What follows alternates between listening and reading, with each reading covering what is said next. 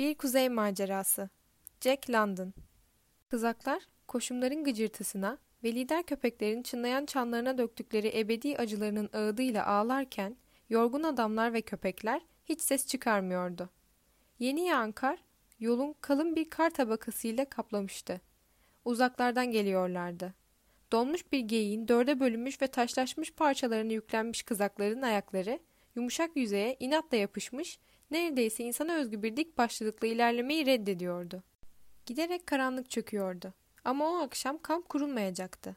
Kıpırtısız havada kar, iri taneler halinde değil, zarif bir tasarıma sahip minicik buz kristalleri şeklinde nezaketle iniyordu gökyüzünden. Hava hayli ılıktı. En fazla sıfırın altında 23 dereceydi. Myers ile Beddles şapkalarının kulaklıklarını kaldırmış, hatta Malamute Kid eldivenlerini çıkarmıştı. Öğleden hemen sonraki saatlerde pestil çıkmış olan köpekler şimdi yeniden zindelik belirtisi göstermeye başlamıştı. En keskin zekalılar arasında belli bir huzursuzluk seziliyordu. Koşumların dizginlenmesinden kaynaklanan bir sabırsızlık, hareketlerde belli belirsiz bir acelecilik, havayı koklama, dikilmiş kulaklar.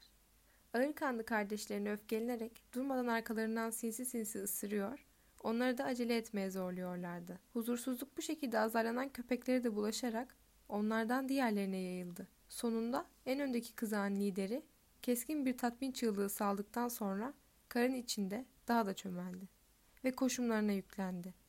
Diğerleri de onu taklit etti. Arka pençeler toparlandı, koşum kayışları gerildi. Kızaklar ileri atıldığında adamlar dümen sırıklarına sıkı sıkı yapışıp kızağın ayakları altında kalmasınlar diye bacaklarını daha hızlı yukarı kaldırır oldular. Günün bütün yorgunluğunu atmışlardı. Sevinç çığlıklarıyla köpeklere cesaret veriyorlardı. Hayvanlar da neşeli havlamalarla karşılık verdiler. Kızakları zangırdatan bir hızla sallanarak giderek basan karanlık boyunca dört nala ilerliyorlardı. Sırası geldikçe sağ, sağ diye bağıran adamların kızağı rüzgara kapılan ufak yelkenliler gibi yana yatıp tek ayak üzerinde sertçe dönerek ana yoldan çıkıyordu. Sonra kulübeye, gürül gürül yanan yukon tipi sobaya ve buharı tüten çaya dair kendi hikayesini anlatan parşömen kaplı, ışıklı pencereye kadar 100 metrelik bir sürat koşusu geldi. Ama kulübe işgal edilmişti. 60 haskilik karşı koro onlara meydan okudu ve bir o kadar küklü can en öndeki kızağı çeken köpeklerin üstüne hamle etti. Kapı ardına kadar açıldı ve Kuzeybatı Polis Teşkilatı'nın kırmızı ceketi içindeki bir adam, dizlerine kadar içlerine daldığı öfkeli hayvanların arasında güçlükle yürüyerek, sakin bir tavırla ve ayrım gözetmeksizin kamçısının küt ucuyla teskin edici bir adalet dağıttı. Ardından adamlar el sıkıştı ve Malamute Kid bir yabancı tarafından kendi kulübesine işte bu şekilde buyur edildi. Onu karşılaması gereken Yukon tipli sobadan ve biraz önce bahsedilen sıcak çayın hazırlanmasından sorumlu olan Stanley Prince konuklarıyla meşguldü. 10-12 kişi kadardılar ve yasalarının uygulanmasında veya mektuplarının ulaştırılmasında bugüne dek kraliçeye hizmet etmiş bütün diğerleri gibi belirli özellikleriyle topluca tanımlanabilir bir topluluk değillerdi. Dipnot Kraliçe Jack London'ın kuzey toprakları macerasını yaşadığı sırada tahtta olan İngiltere Kraliçesi Victoria Parantez içinde 1837-1901 Birçok farklı ırktan gelmekteydiler. Ama ortak hayatları onlardan belli bir tip yaratmıştı. Yolların katılaştırdığı kasları, güneş yanığı yüzleri, berrak gözlerle ve sabit ama samimiyetle bakan tasasız ruhlarıyla cılız ama dayanıklı adamlar.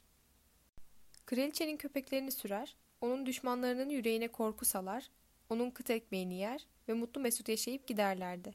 Hayatı tanınmış, zor işler başarmış ve nice heyecanlı maceralar yaşamışlardı. Ama bütün bunların farkında bile değillerdi. Evde sürüsüne berekettiler. İkisi Malamute Kid'in yatağına yayılmış, Fransız atalarının kuzeybatı topraklarına ilk kez girip yerli kadınlarla evlendiklerinde söyledikleri şansonları söylüyorlardı. Beddles'ın yatağı da benzer bir istila altındaydı. Güçlü kuvvetli, 3-4 voyajı, savaşarak Hardım'a doğru ilerleyen Wolseley'in komutasındaki kayıkçı birliğinde görev yapmış arkadaşlarının hikayesini dinlerken ayak parmakları battaniyelerin altında kıpır kıpırdı. Dipnot Voyajı 18. ve 19. yüzyılda Kanada'nın iç bölgelerinde yerlilerden kürk alıp bu kürkleri kanolarla imtiyaz sahibi şirketin Kanada'nın doğusundaki ticaret merkezine taşıyan bu iş içinde şirketten ücret alan Fransız veya Fransız yerli melezli uzman kanocular. 17. yüzyılda bu işi yapan Couvert de Boal'ların yerini aldılar. Bazısı kendi hesabına da çalışırdı. Hatta kendi kanolarını edinerek yanlarında Voyage'ü çalıştıranlar da çıkardı. 20'li yaşlarda bu işe başlar, güçleri yeter ve bir kazaya belaya uğramazlarsa 60'larına kadar çalışırlardı. Kanada'nın nehir ve göl ağını kullanarak yaptıkları yolculuklarda kimi zaman küklerini ve kanolarını bir sudan başka bir suya karadan taşımaları gerekirdi. Bu alanda efsane olan bir voyajı yaklaşık 40 kiloluk 7 balyayı birden 1 kilometre kadar taşımıştı. Yabani doğada fiziksel güç ve cesaret isteyen bir iş sürdüren, bazen yasa dışı işlere bulaşan ve bunu 8-10 adamdan oluşan bir kano takımıyla yapan voyajörler efsane haline geldiler. Kendi kültürleri, şarkıları, deyişleri, hikayeleri, hatta efsaneleri oluştu. Örneğin voyajörler şeytanla anlaşarak normalde aylar sürmesi gereken bir yolculuk yerine 6 saat içinde evlerine dönebilirlermiş. Ancak asla Tanrı'nın adını ağızlarına almamaları gerekirmiş. Aksi takdirde ruhları o anda şeytana geçermiş. 1880'li yıllarda Kanada topraklarında Atlantik ile Pasifik arasında demiryolu hattı kurulup işlemeye başlayınca artık yük taşımak için voyajörlere daha az başvurulur oldu.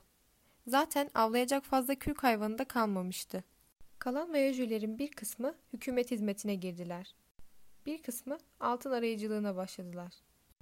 Dipnot anlatılan hikaye 1881-1885 yıllarında Sudan'daki Mehdi isyanı sırasında kuşatılan General Gordon'u kurtarmak üzere Mısır'dan Nil Nehri üzerinden kayıklarla Hartum'a gelen İngiliz kuvvetleri komutanı General Wolseley'in birliği. Wolseley, karadan gitmek yerine Nil'den kayıklarla gitmeye karar verince, daha önce Kanada'da görev yaptığı için oradan tanıdığı voyajörlerin kanoculuk deneyiminden yararlanmayı düşündü. Kanada'dan gönüllüler istedi. Kanada, katılımın gönüllülük esasına göre olması ve ücretlerini İngilizlerin ödemesi şartıyla bu talebi kabul etti. 384 voyajı gönüllü olarak sefere katıldı. Yaklaşık 6000 kişilik kuvvet, Nil Nehri'nin zorlu çağlayanlarını aşmak için bazı noktalarda kayıkların karadan taşındığı ve birkaç kez Mehdi kuvvetleriyle çatışmaya girdiği sefer boyunca nehir üzerinden ilerledi. Ancak kuvvetin Hartum'a varmasından birkaç gün önce Sudanlılar şehri ele geçirmişlerdi. Gönüllerin bir kısmı sefer henüz tamamlanmadan sözleşmesi dolunca kalan kısmı da sefer bitince Kanada'ya geri döndü. Kitaba dönüş. O yorulunca sazı bir kovboy alıp Buffalo Bill ile birlikte Avrupa başkentlerini gezerken gördüğü kralların, lordların ve lady'lerin saraylarını anlattı. Bir köşede iki melez, kaybedilmiş bir seferde görev yapmış iki eski yoldaş, koşumları tamir ederken kuzeybatının isyan ateşiyle yandığı ve Louis Riel'in kral olduğu günlerden bahsediyorlardı. Dipnot Louis Riel Ezelden beri bölgede yaşayan yerli kavimlerle parantez içinde First Nation, birlikte Kanada'nın yerli halkları arasında kabul edilen Metislerin kahramanı, halen Kanada eyaleti olan Manitoba'yı kuran ve Kanada Konfederasyonu'na dahil edilmesini sağlayan isyanın lideri Louis David Riel. Parantez içinde 1844-1885. Kendisi de Metis'tir. Fransızca melez anlamına gelen Metis halkı, Kanada'nın doğu ve orta kısımlarının Fransa'nın hakimiyeti altında olduğu dönemde genellikle yerli kadınlarla kök ticareti için bölgede bulunan Fransız erkekler arasındaki evliliklerden doğan bireylerin oluşturduğu melez bir halk. Günümüzde Kanada nüfusunun yaklaşık %1.5'ini oluşturuyor. Kanada'nın ilk kurulduğu yıllarda Metis halkı, Kanada'nın diğer bölgelerindeki melezlerin aksine kendini tek bir etnik oluşum olarak ortaya koydu. Red River isyanı olarak adlandırılan isyanda, 1869 yılında Louis Riel liderliğinde kendi hükümetlerini kuran Metisler merkezle anlaşarak Manitoba eyaleti olarak Kanada Konfederasyonu'na dahil oldu. Ancak isyan sırasında Kanadalı bir yetkiliyi idam ettiren Riel affedilmeyince ABD'ye kaçtı. Çıkarlarının Kanada hükümeti tarafından yeterince korunmadığını düşünen Metis halkı, 1884 yılında hükümetle görüşmelerde bulunması için Riel'i tekrar yanına davet etti. Ancak Riel silahlı isyan başlattı. Kuzeybatı isyanı adı verilen bu isyan yenilgiyle sonuçlandı. Bu isyan sırasında 3 ay süren bir geçici hükümetin başına geçen Riel yakalandı ve idam edildi.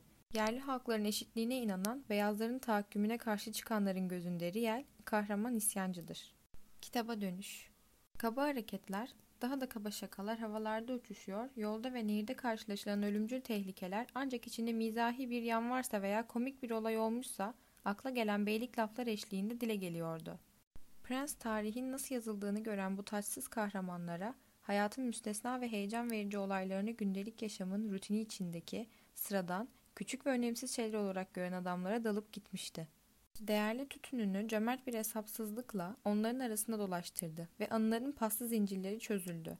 Unutulmuş maceralı ve çetin yolculuklar da onun özel yararına yeniden canlandı. Sohbetin tükendiği, yolcuların pipolarını son kez doldurup sıkı sıkıya sarınıp sarmalandıkları kürkten uyku tulumlarını bağladıkları sıradaydı. Prens biraz daha bilgi almak için arkadaşına döndü.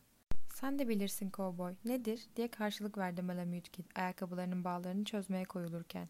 Onun yatak arkadaşının damarlarındaki İngiliz kanını tahmin etmek zor sayılmaz. Geri kalanlarsa kim bilir başka hangi kanla karışmış Coué de Bois'ın çocukları. Coué de Bois dipnot. Doğu Kanada'nın yeni Fransa adıyla Fransa egemenliğinde olduğu dönemde yerlilere kürk ticareti başta olmak üzere her türlü ticaret yapmak için yabani topraklara, ormanlara giden Fransız tüccarlar. Fransızca ormanda koşanlar anlamına gelen adları da buradan geliyor. Fiziksel güç isteyen maceralı bir iş yaptıkları, bilinmeyen yerlere gidip yerlilerle tanıştıkları, hatta onların giysilerini ve doğada hayatta kalma yöntemlerini kullandıkları için efsane haline geldiler. Yaptıkları ticaret daha sonra belli bir şirkete imtiyaz olarak verilince 18. yüzyılda yavaş yavaş yerlerini bu şirketlerle bağlantılı çalışan voyajörlere bıraktılar. Kitaba dönüş. Kapının orada yatan şu ikisi Boy Brule. Dipnot Boy Brule. Fransızca yanmış, kararmış odun. Yerli beyaz melezlerini ifade etmek için söylenir. Kullanıldığı bağlama göre Metis halkında ifade eder. Boynunda yünlü atkısı olanın kaşlarına ve çenesinin kıvrımına bakılırsa belli ki annesinin dumanı tüten çadırından içeri bir iskoç süzülmüş. Pelerinini başının altına koymuş şu yakışıklı genç de Fransız melezi. Konuşmasını duydun. Yanına iki yerlinin yatmasından pek hoşlanmadı. Anlayacağın melezlerli yerle birlikte ayaklandığında saf barışı korudu. Ama o gün bugündür birbirlerinin duydukları sevgiden pek bir şey yitirmediler. Peki sobanın yanındaki şu asık suratlı gençler kimden acaba? İngilizce konuşamadığına yemin ederim. Bütün gece ağzını açmadı. Yanılıyorsun. Oldukça iyi İngilizce biliyor. Dinlerken gözlerinin nasıl hareket ettiğini görmedin mi? Ben gördüm. Ama ötekilerle ne dostluğu ne de akrabalığı var. Ötekiler kendi yerel kırık lisanlarıyla konuşurken onun anlamadığı fark ediliyordu. Ben de kendi kendime sorup duruyorum. Bu nereden gelmiş diye. Dur bakalım. Malamute git sesini yükseltip doğrudan o adama bakarak talimatını verdi. Sobaya birkaç odun at. Adam hemen söyleneni yaptı. Belli ki bir yerlerde iyice adım etmişler bunu. Prens alçak sesle yorumda bulundu. Malamute git başıyla onayladı ve çoraplarını çıkararak sobanın etrafında uzanmış adamların arasından dikkatle geçti. Nemlenmiş ayakkabılarını 20 kadar papucun yanına astı. Deneme kabininden Dawson'a ne zaman varmayı umuyorsun diye sordu. Adam cevap vermeden önce bir an onu inceledi. 120 kilometre diyorlar. Demek ki iki gün sürer herhalde. Konuşmasında çok hafif bir aksan fark ediliyor ama doğru sözleri aramak için duraksamıyordu. Daha önce buralarda bulundun mu? Hayır. Kuzeybatı topraklarında? Evet. Orada mı doğdun? Hayır. Hangi cehennemde doğdun be adam? Sen bunlardan değilsin. Malamürkit bunları söylerken prensin yatağında kıvrılmış iki polisi ve köpek sürücülerini gösteren bir el hareketi yaptı. Nereden geldin? Daha önce seninkine benzeyen yüzler gördüm ama nerede gördüğümü hatırlayamıyorum. Malamürtkit'in sorularına konuşmanın yönünü değiştiren alakasız bir cevap geldi. Ben seni tanıyorum. Nereden tanıyorsun? Karşılaştık mı? Hayır, ortağınla, rahiple karşılaştım. Pastilikte, uzun zaman önce. Bana seni, Malamürkit'i görüp görmediğimi sordu. Karnımı doyurdu. Yanında çok durmadım. Sana benden bahsetti mi? Dur bakayım. Yoksa köpeklerle deniz samuru kürklerini takas eden adam sen misin? Adam başıyla onayladı. Piposunu temizledi ve konuşmaya devam etmeye niyetli olmadığını göstererek kürküne sarındı. Madame Mürkit lambayı söndürüp prensle birlikte battaniyenin altına girdi. Ee, kimmiş peki? Bilmem. Önce kendini biraz açtı. Sonra da mide gibi kabuğuna kapandı. Ama tam senin merakını uyandıracak birisi. Ondan bahsedildiğini duydum. Sekiz yıl önce sahil kesimindeki herkes onu merak ederdi. Gizemli bir işte. Anlarsın ya. Ona divane veya susamuru kürklü adam diyorlardı. Kışın ortasında kuzeyden, Benik denizinden binlerce kilometre öteden gelmiş ve peşinden şeytan kovalıyormuş gibi yolculuk ediyormuş. Nereden geldiğini kimse öğrenemedi ama çok uzaklardan geldiği belliydi. Golovin körfezindeki İsveç misyonunda karnını doyurduğunda feci yol yorgun olduğu halde hemen güneye nasıl gidilebileceğini sormuş. Bütün bunları sonradan duyduk. Kıyı şehrini izlemekten vazgeçip doğrudan Norton körfezine vurmuş. Hava berbatmış. Kar fırtınası ve şiddetli rüzgar varmış. Ama binlerce adamın ölüp gidebileceği böyle bir havada bile kendini kurtarmış. St. Michaels'ı ıskalayıp Pastilik'te karaya çıkmış. İkisi dışında bütün köpeklerini kaybetmiş ve neredeyse açlıktan ölmek üzereymiş. Telaş içinde yola devam etmek istiyormuş. Rahip Rubo torbasını yiyecekle doldurmuş ama verecek köpeği yokmuş. Zaten kendisi de yola çıkmak için benim gelmemi bekliyormuş. Bay Dwayne hayvansız yola çıkmanın ne demek olduğunu iyi biliyormuş. Birkaç gün hiç içini yiyerek ortalıkta dolaşmış. Kızağında mükemmelen kurutulmuş bir balya susamuru kürkü varmış. Hem de deniz susamuru kürküymüş. Bilirsin, ağırlığınca altın eder. Pastilikte öldüreceği köpekler olan bir Rus tüccar yaşlı bir Shylock bulmuş. Dipnot Shylock Shakespeare'in Venedik taciri oyununun kahramanı olan cimri Yahudi tefeci. Pazarlıkları fazla sürmemiş. Ama bizim Devane yeniden güneye yöneldiğinde önünde hızla koşan bir köpek takımı varmış. Aklıma gelmişken Bay Sherlock da susamuru kürklerini almış. Ben gördüm o kürkleri. Harika şeylerdi. Köpek başına en az 500 kazandırmıştır yaşlı Shylock'a. Aslında Dwayne deniz susamurunun değerini bilmez değilmiş. Bir kere yerliymiş. Ayrıca ettiği 3-5 laftan da beyazların arasında bulunduğu anlaşılıyormuş. Denizin buzu çözüldüğünde duyduk ki ekmeğin kazanmak için Nanivak adasına gitmiş. Sonra gözden kayboldu. 8 yıldır hakkında hiçbir şey duyulmadı. Acaba şimdi nereden geldi? Orada ne yapıyordu ve neden oradan ayrıldı? Adam yerli. Kim bilir nerelerde bulunmuş. Üstelik disiplinli ki bu bir yerli için alışılmadık bir durum. İşte sana başka bir kuzey gizemi Bay Prince. Al da çöz bakalım. Sağ ol be. Başımda bunun gibi bir sürü başka gizem var diye cevapladı prens. Malamute Kid derin nefesler alıp vermeye başlamıştı bile. Oysa genç maden mühendisi sabit bakışlarını yoğun karanlığa dikmiş, kanını kaynatan o tuhaf tatmin duygusunun bitmesini bekliyordu. Uykuya daldığında zihni çalışmaya devam ederdi ve şu anda da beyaz bilinmezlikle dolaşıyor, bitimsiz yollarda köpeklerle boğuşuyor, erkeklerin erkek gibi yaşadığı, zorlu işler yaptığı ve erkek gibi öldüğü rüyalar görüyordu. Ertesi sabah günün ışımasında henüz saatler varken köpek sürücüleriyle polisler Dawson'a hareket etti. Majesteleri kraliçenin menfaatlerini kollayan ve uyruklarının kaderlerine hükmeden güçler postacılara fazla dinlenme süresi tanımamıştı. Saltwater'a götürmek üzere ağır posta yükleriyle birlikte Stewart nehrine vardıklarında aradan bir hafta ancak geçmişti. Dipnot Bölgeyi bilmeyenler için zor bir cümle. Posta getirilip götürülen yolun bir ucunda Pasifik kıyısında bulunan ve adı Saltwater parantez içinde tuzlu su olan bir kasaba var. Öteki ucunda ise binlerce kilometrelik zorlu yollar sonucunda ulaşılan Dawson. Adamlar kulübeden ayrıldıktan sonra Dawson'a varmış. Sonra da hiç ara vermeden tekrar Saltwater'a doğru yola çıkıp yine buraya gelmiş. Ve bunu sadece bir hafta içinde yapmışlar. Buna karşın yorulmuş köpekleri yeni köpeklerle değiştirmişlerdi. Netice itibariyle onlar sadece köpekti. Adamlar orada biraz mola verip dinlenebileceklerini ummuşlardı. Tabii bir de kuzey topraklarının yeni bir kesimi olan şu vardı. Altın tozunun su gibi aktığı ve dans salonlarının sonu gelmez cümbüşlerle çınladığı bu altın şehri bir görmek istemişlerdi. Bunun yerine çorapları kulübenin ateşinde kurutup akşam pipolarını önceki misafirliklerinde keyfini çıkardıkları aynı hazla çekmeye devam ettiler. Gerçi aralarında cesur ruhlu bir ikisi firar edip doğuya vurarak henüz keşfedilmemiş Raki dağlarını aşmanın, oradan Mackenzie Vadisi yoluyla eski uğrak yerlerine, Çippevyan topraklarına geçmenin imkanı var mı acaba diye yorumlar yapmıyor değildi. Hatta 2-3 tanesi görev süresi bitince memleketlerine yine bu güzergahtan dönmeye karar verdiler ve tıpkı şehirli bir adamın ormanda geçireceği bir günlük tatili sabırsızlıkla beklemesi gibi bu tehlikeli girişimi iple çekerek hemen planlar yapmaya başladılar. Dwayne ise son derece huzursuz görünüyor, tartışmalara pek ilgi göstermiyordu. Sonunda Malamute yanına çekti ve bir süre ona alçak sesle bir şeyler anlattı. Prens meraklı bakışlarını onlara çevirdi. Şapkalarını başlarına, eldivenlerini ellerine geçirip dışarı çıktıklarında durum daha da gizemli bir havaya büründü. Döndüklerinde Malamütkit altın terazisini masaya yerleştirdi. 60 ons altın tozu tarttı ve yabancının kesesine boşalttı. Sonra köpek sürücülerinin şefi de onlara katıldı ve hep birlikte belli bir ticari işlem yaptılar. Ertesi gün grup nehrin kaynağına doğru yola devam ederken Dwayne yanına birkaç kilo yiyecek alıp geri dönerek Dawson'a doğru yürümeye başladı. Malamütkit prensin sorularına buna ne anlam vereceğimi bilemedim diye karşılık verdi. Ama zavallı fakir bir nedenle görevden azat edilmek istedi. Her ne kadar açıklamasa da onun için çok önemli bir neden. Bilirsin ya bu işte aynı paralı askerlik gibi.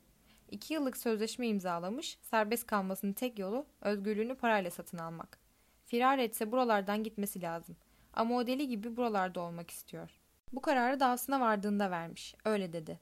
Ama onu orada kimse tanımazdı. Cebinde tek kuruş parası yoktu. Onunla iki lafın belini kıran tek kişi bendim. O yüzden konuyu eyalet vali yardımcısına açmış. Benden borç olarak para alması ihtimaline göre gereken düzenlemeleri yapmış. Bana borcunu bir yıl içerisinde ödeyeceğini ve eğer istersen beni çok karlı bir madene ortak edebileceğini söyledi. Hiç görmemiş ama karlı olduğunu biliyormuş. Konuşmaya gelince beni dışarı çağırdığında neredeyse ağlamak üzereydi. Yalvardı, yakardı, karın içinde dizlerime kapandı. Ben tutup kaldırana kadar da öyle kaldı. Kafayı yemiş gibi hiç durmadan saçma sapan konuşuyordu. Bu uğurda yıllar boyunca çalıştığına, şimdi bir hayal kırıklığına katlanamayacağına yeminler etti. Neyin uğruna diye sordum ama söylemedi. Ona yolun diğer yarısına görev vereceklerini, bu yüzden de iki yıl boyunca davasına gelemeyeceğini söyledi. İki yıl sonra da çok geç olurmuş. Ömrümde duygularını bu denli açığa vuran bir adam görmedim. Sonunda parayı vereceğimi söylediğimde onu yine karların içinden çekip almak zorunda kaldım. Bunu madene ortaklık olarak değerlendirmesini söyledim. Madeni alabileceğini düşünüyor muyum? Tabii ki hayır.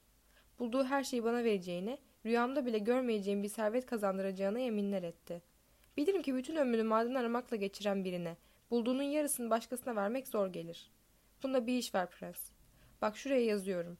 Eğer buralarda kalırsa bu adamdan bahsedildiğini daha çok duyacağız. Ya kalmazsa? O zaman dost canlısı tabiatım yere alır. Bir de 60 ons kadar altından olurum. Malamütkil'in vermiş olduğu maden avansı hakkında tek bir laf duyulmadan uzun geceler eşliğinde kış gelmiş, güneş güneydeki kar hattından şöyle bir C deyip kaçtığı bin yıllık oyununa başlamıştı. İşte o sıralarda Ocak ayı başlarında kasvetli bir sabah, Kidin Stewart Nehri'nin alt tarafındaki kulübesine yüklü bir köpek katarı geldi. Dwayne de gelmiş, beraberinde tanrıların artık onun gibisini yaratmayı unuttukları bir adam getirmişti. Adamlar şanstan, yiğitlik ve cesaretten, toprak tortusu temizlendikten sonra geriye kalan 500 dolarlık altından söz ederken, Axel Gunders'ın adını almadan edemiyorlardı. Üstelik onu da aralarına davet etmeden kamp ateşinin etrafında güç, cesaret ve gözü pekliğe dair maceralarını anlatmıyorlardı. Sohbet monotonlaştığında adamın başından geçen iyi kötü her şeyi onunla paylaşan kadından söz edilmesiyle yeniden ısınmaya başlardı. Daha önce de belirtildiği gibi Axel yaratılırken tanrıların kadim zamanlarındaki maharetlerini hatırlamış, onu dünyanın ilk dönemlerinde doğan erkeklerin duruş ve davranış tarzlarını örnek alarak kalıba dökmüşlerdi. 2 metre 13 santimlik boyuyla bir Eldorado kralı olduğunu belli eden akılda kalıcı kostümü içinde dalyan gibiydi. Dipnot Eldorado kralı. Avrupalıların Amerika kıtasını fethi dönemine dayanan bir efsane. O topraklarda bol altın bulunduğuna, hatta bütün vücudunu altınla kaplayan kralı tarafından yönetilen bir altın ülkesi olduğuna inanan Avrupalılar bu hayali ülkeye Eldorado, parantez içinde İspanyolca altın, altın kaplı adını koydular. Sonraki yüzyıllar boyunca hızla servete kavuşulan yerlere, tabii bu arada altın madenlerine bu isim çokça verildi. Klondike civarında altın bulunan derelerin biri bu isimle ödüllendirildi ve orada maden sahibi olan kişiler hem geçmişteki altın kralı çağrıştıracak hem de elde edeceği zenginliği ortaya koyacak şekilde Eldorado kralı lakabını kazandı. Kitaba dönüş. Göğsü, boynu, kolları ve bacakları bir devin organları gibiydi. Kemik ve kas olarak toplamda 130 kilo çeken cüssesini taşıyabilmek için diğer adamlarınkinden rahat bir metre büyük kar ayakkabıları giyiyordu. Kırışık alnı, koca çenesi, kararlı ve açık mavi korkusuz gözleriyle yanılmamış yüzü, gücün yasasından başka bir kanunu tanımayan birinin öyküsünü anlatıyordu. Kırağıyla kaplanmış olgun mısır püskülü rengindeki saçları, günün aydınlığının gecenin karanlığını süpürmesi gibi ayı derisinden paltosunun omuzlarını süpürüp hala aşağılara iniyordu. Köpeklerinin önünde dar yoldan salına salına gelirken belli belirsiz bir denizci tarzı üzerine yapışmıştı adeta. Yağma amacıyla güney memleketlerine inerek içeri kabul edilmek istediği şatonun kapısından önüne gürleyen Norveçli bir korsan gibi köpek kamçısının sapıyla Malamürked'in kapısına dayanmıştı. Prens, kadınsı kollarını sıvayıp ekşi mayadan ekmek yoğururken bir yandan da üç konuğa bir insan ömrü boyunca aynı çatı altında bir araya gelmesi asla mümkün görünmeyen üç konuğuna durmadan bakışlar atıyordu. Malamütkid'in Odysseus lakabını taktığı Dwayne onu hala büyülüyordu. Ama ilgisi esas olarak Axel Gunderson ile Axel Gunderson'ın karısı arasında gidip geliyordu. Dipnot Odysseus Homeros'a ait M.Ö. 8. yüzyıl destanı Odysseus'un kahramanı. Troya'ya saldıran Aka ordusundaki kral ve komutanlardan biri. Şehrin yıkılmasına yardım ettikten sonra kralı olduğu İtaka'ya dönmek için 10 yıl süren maceralı bir yolculuk yapar. Başına nice belalar gelir, aşklar yaşar, ölümlerden kurtulur, yol arkadaşlarını kaybeder ama dayanıklılığı, gücü, cesareti, aklı ve tanrıların yardımıyla sonunda evine döner. Homeros'un bu büyük eserinden hareketle başından çok şey geçtiği için insanı dönüştüren, Uzun ve maceralı yolculuklara Batı yazınında Odisey denir. Kocası donmuş maden damarlarının zenginliklerini çıkarma konusunda ustalaştığından beri günlerini geçirdiği rahat kulübelerde kırılganlaşan kadının üstüne yol yorgunluğu çökmüştü. Duvarın önünde açılmış narin bir çiçek gibi eşinin geniş sinesine sokulmuş, dinlenirken Malamütkid'in tatlı şakalarına tembel tembel cevap veriyor, derin bakışlı kara gözleriyle zaman zaman etrafa tarayarak prensin kanını tuhaf bir şekilde kaynatıyordu. Çünkü prens erkekti, hem de sağlıklı bir erkek. Üstelik aylardır doğru dürüst bir kadın yüzü görmemişti. Aslında ondan yaşlıydı kadın, bir de yerliydi üstüne üstlük. Öte yandan gördüğü bütün yerli kadınlardan farklıydı. Her şeyden önce seyahat etmiş ve konuşmalarından anladığına göre başka memleketlerin yanı sıra prensin memleketinde de bulunmuştu. Ayrıca sadece prensin ırkının kadınlarının bildiği şeylerin çoğunu bilmekle kalmıyordu. Kadınların bilgi sahibi olması eşyanın tabiatına aykırı düşen daha pek çok konuda bilgi sahibiydi. Karın içine yasak kurabilir veya güneşte kurtulmuş balıktan yemek yapabilirdi. Hatta çeşitli yemeklerin sunulduğu öğünlerin davetkar detaylarıyla iştahlarını kabartır, neredeyse unutmuş oldukları çeşitli eski yemeklerden söz edilmesiyle garip iç çekişmeleri sebebiyet verirdi. Geyiklerin, ayıların, küçük kutup tilkilerinin ve kuzey denizlerinin hem karada hem denizde yaşayabilen yabani hayvanlarının nerede nasıl davrandığının bilgisine sahipti. Ormanlarla akarsuların ilmi irfanı konusunda ustalaşmıştı. İnsanların, kuşların ve hayvanların şu incecik karlı kabuğunun üstüne yazdıkları hikayeler her daim önünde açık duran bir kitap gibiydi. Ancak kadın kamp kurallarını okurken Prince onun gözlerinde oluşan beğeni parıltısını yakaladı. Ateşli dız tarafından kanı kaynadığı bir anda attırıverilen kurallar veciz mizahıyla dikkat çekiyordu. Prens kulübeye ne zaman bir hanım gelecek olsa kuralların yazıldığı levhaların yüzünü duvara döndürürdü. Ama bu yerli kadının okumayı bileceği kimin aklına gelirdi ki? Neyse olan olmuştu artık. Axel Gunderson'ın karısı böyle biriydi. Ammu ve Şan'ı bütün kuzey topraklarında kocasıyla el ele giden kadındı. Masada Malamütkit sanki eskiden beri arkadaşlarmış gibi güvenle kadına şaka yolu sataşırken yeni tanışmanın çekingenliğinden sıyrılan prens de muhabbete katıldı. Ama kadın bu eşitsiz çekişmede sataşmaları başarıyla savuştururken kafasını yükleli konuşmalara pek basmayan kocası hiç riske girmeden ona alkış tutmakla yetiniyordu. Karısıyla müthiş gurur duyuyor, her bakışıyla, her hareketiyle hayatına ne kadar önemli bir yer tuttuğunu belli ediyordu. Bu neşeli savaşta kenarda kalan Dwayne ise sessiz sedasız yemeğini yedi ve ötekiler yemeğini bitirmeden çok önce masadan kalkıp köpeklerinin yanına gitti. Ancak çok geçmeden birlikte yolculuk ettiği yoldaşları da parkalarını giyip eldivenlerini takarak onu izlediler. Günlerdir kar yağmadığı için kızaklar karın ezilip sıkıştığı Yukon geçidi boyunca parlak buzda kayıyormuş gibi rahatlıkla gidiyordu. İlk kızağı Dwayne sürüyor, ikincisinde Prince ile Axel Gunderson'ın karısı bulunuyor, üçüncüsü ise Malamute ile sarı saçlı devi taşıyordu. Sadece bir ön Kit, dedi adam.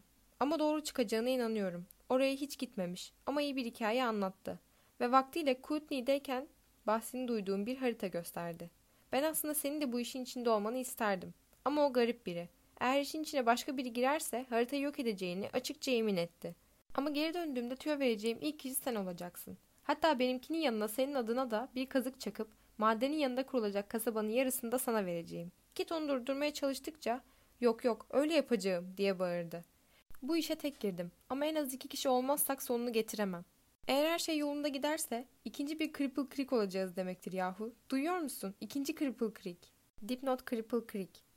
ABD'nin Colorado eyaletinde yakınında bulunan zengin altın damarı nedeniyle 1890 yılında büyük bir altına hücum yaşanan köy. Bin küsür kişilik köyün nüfusu birkaç yıl içinde 10 binin üstüne çıktı. Biliyor musun? Orası doğrudan damar, altın zerreli kum değil. İşimizi düzgün yaparsak hepsi bizim olur. Düşünsene, milyonlarca milyon. Bu madenden bahsedildiğini duymuştum. Sen de duymuşsundur mutlaka. Oraya bir kasaba kuracağız. Binlerce işçi, elverişli su yolları, vapur işletmesi hatları, büyük çapta nakliyecilik, ishali hatları için az su çeken buharlı tekneler. Demiryolu için bir araştırma belki. Bıçkıhaneler, elektrik üretim tesisi.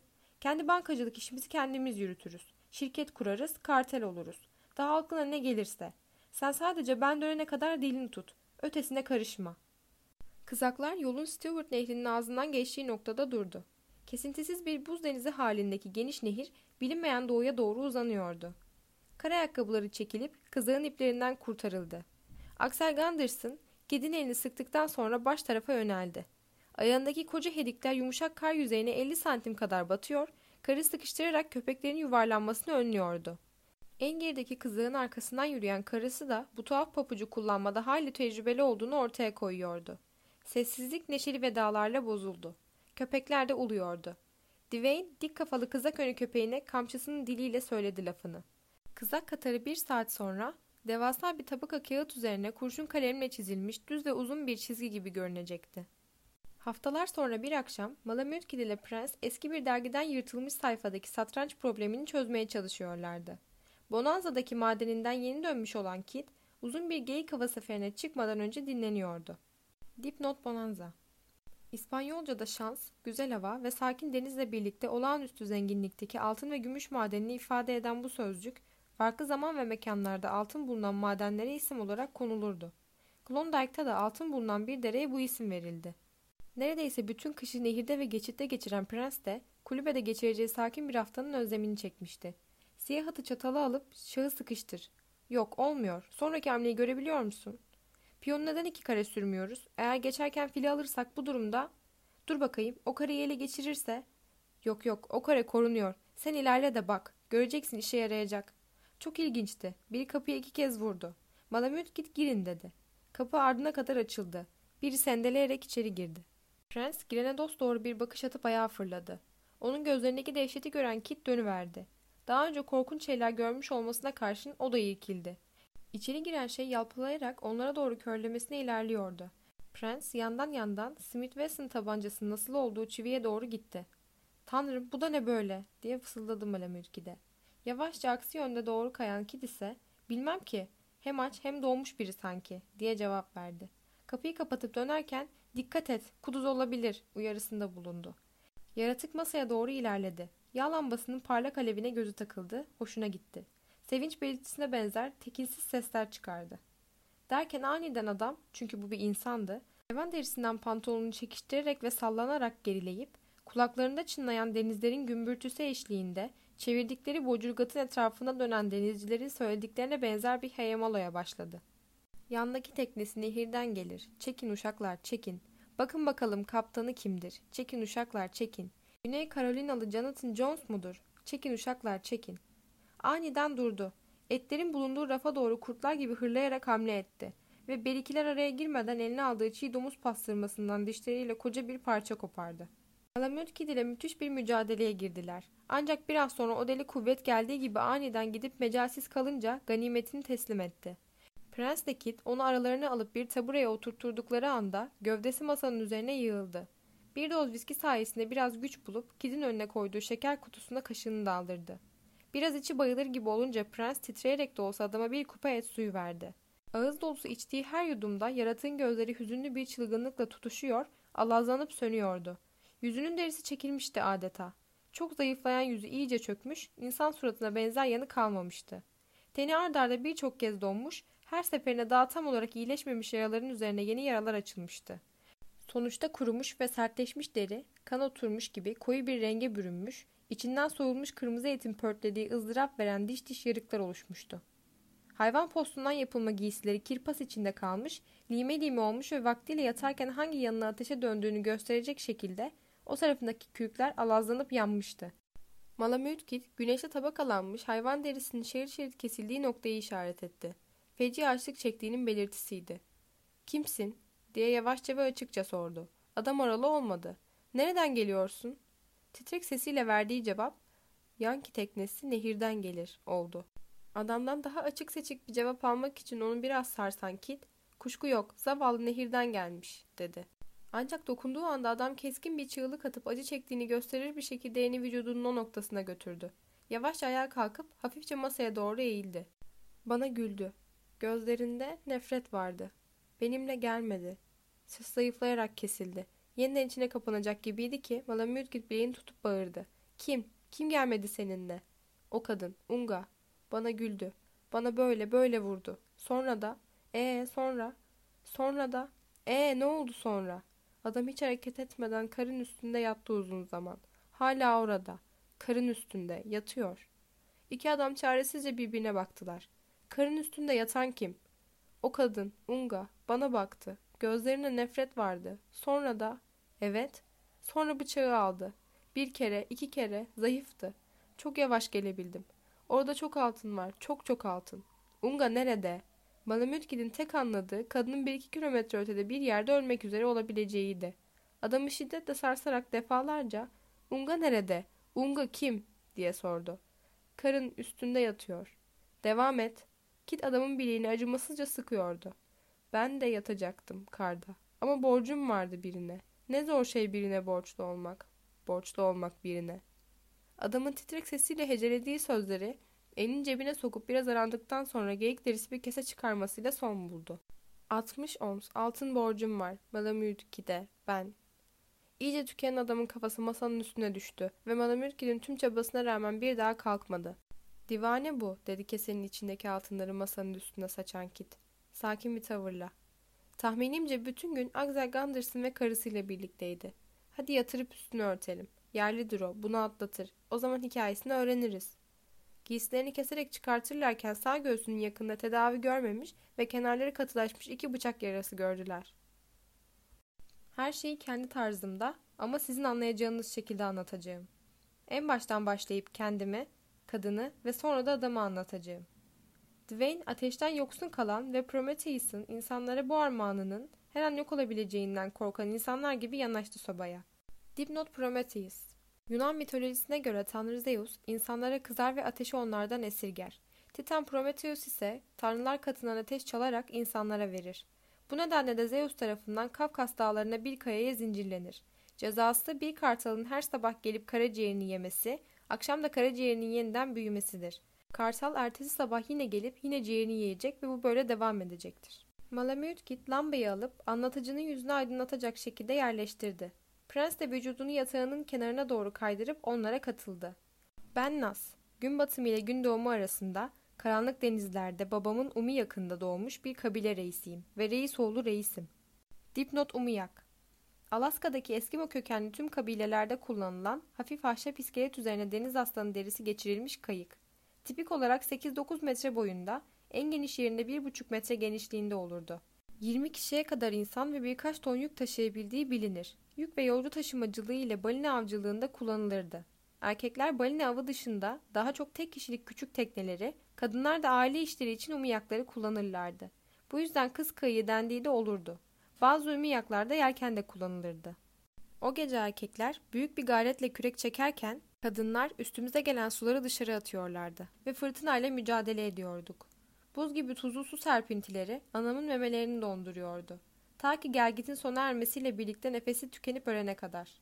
Ama ben, ben çığlımı rüzgarlara ve fırtınaya savurdum ve yaşamayı başardım. Akatan'da yaşıyorduk. Orası neresi diye sordum adam Ürkit. Akatan, Aleut adalarındaki Akatan. Çignik'in, Kardalak'ın, Unimak'ın ötesindeki Akatan. Dipnot Akatan. Aslında Aleut adalarından biri olan Akutan. Çignik, Aleut adalarına doğru uzanan yarımadadaki bir yerleşimdir. Kodalağın yeri ise tespit edilemedi. Muhtemelen bu adalara yakın bir yerde bulunan ve Jack London'ın Alaska'da bulunduğu dönemde bahsi geçen bir yerleşimdi.